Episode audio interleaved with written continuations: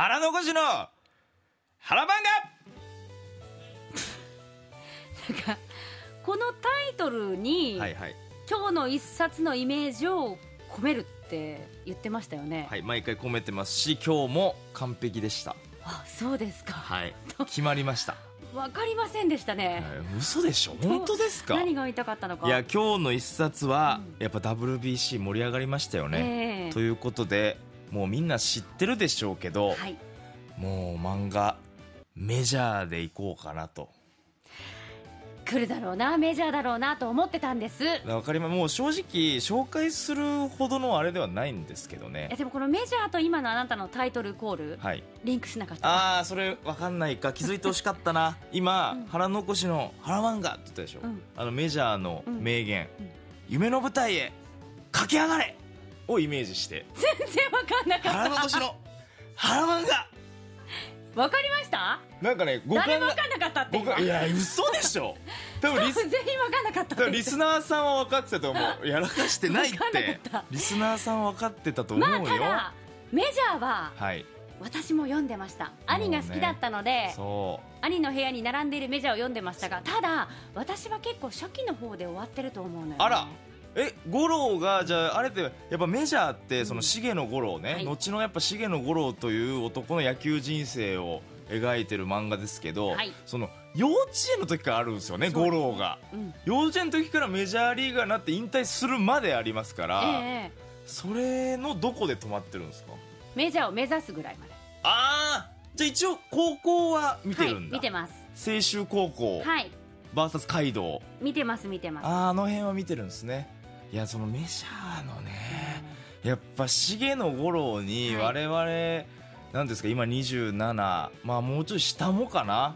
含めやっぱもうみんな憧れてましたから野球してた人たちは。みんな重野五郎になりたいと、うん。やっぱ投げては160キロ、はい。ね？で打ってバッティングもいいと、うん。でそれがね大谷翔平選手が出てきちゃってるという。現実にそう。だったんですものいやねあの重野五郎でさえあのプロになって二刀流プロというかメジャーリーガーになって二刀流はしてないんですよ。でも大谷翔平があの重野五郎の100マイルより速いはい。球を投げ、うん。さらにはバッティングでホームラン王も取りそうだとうんうん。いうのがリアルに起きちゃってるという、うんうん。これ大問題ですよ。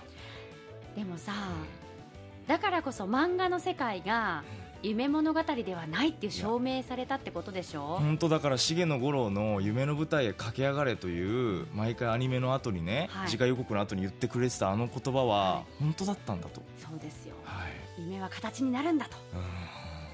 うん。ねメジャーはねちょっとうん。本当ね、言ってしまえばそのもう各はい。時代に、各五郎のそのそれぞれの時代にその名言名シーンがありすぎてねう、ん、もう何を紹介したらいいんだろうもうみんな知ってるんじゃないかなっていうね。でも知らない人だってもちろんいるでしょ。いますかねもう五郎がねとにかくこうわんぱくとか野球大好きでね、小さい時から野球の練習してただお父さんをねジョー・ギブソンというメジャーリーグのピッチャーが日本で野球してる時にお父さんがデッドボール受けて亡くなっちゃうんですよね。そうそう。お父さんもあの五郎君が憧れていた大好きなお父さんが野球していて、お父さん。お父さんって呼んでるのよそうねお父さんがね。でレッドボール受けてなんですよなっちゃねって、まあ、ジョー・ギブソンとこれから五郎が投げ合うことになりとかもあり、はい。ただそれまでの過程にやっぱリトルリーグ時代からありますから、五郎がね、うん。もうその頃からすごいんですけど、リトルリーグで活躍し途中肩を壊し、うん。右投げから左投げに転向そしね。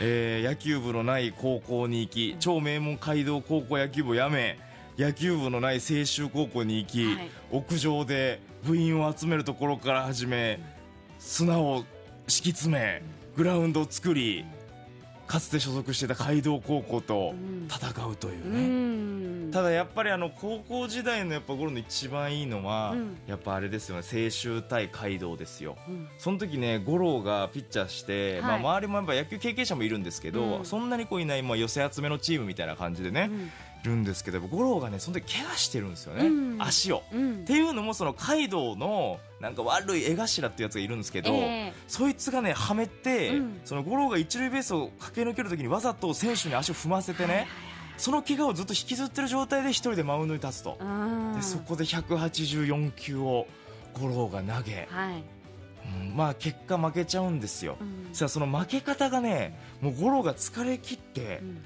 ボークというね、うん。ピッチャーがやってはいけないボークというペはい。ナルティがあるんですけども、ええ疲れ切ってもうそれやっちゃう。はい。でそのサヨナラボークというその進塁できるんでボークっていうのでで満塁の状態でボークをしてしまいサヨナラボークで試合が決まると。